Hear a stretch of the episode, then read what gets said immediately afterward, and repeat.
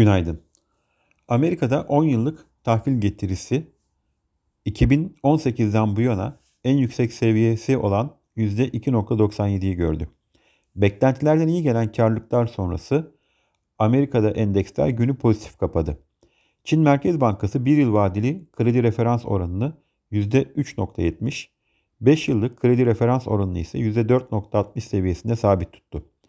Japonya Merkez Bankası 10 yıllık tahvil getirisinin hızlı yükselmesinin ardından sınırsız büyüklükte 10 yıllık tahvil alımı yapacağını duyurdu. IMF, Türkiye'nin 2022 yılı büyüme tahminini %3.3'ten %2.7'ye indirdi. Bugün merkezi hükümet borç stoku açıklanacak.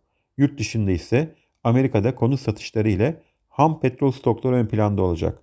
Borsa İstanbul için hafif alıcılı bir başlangıç öngörüyoruz. İyi günler, bereketli kazançlar.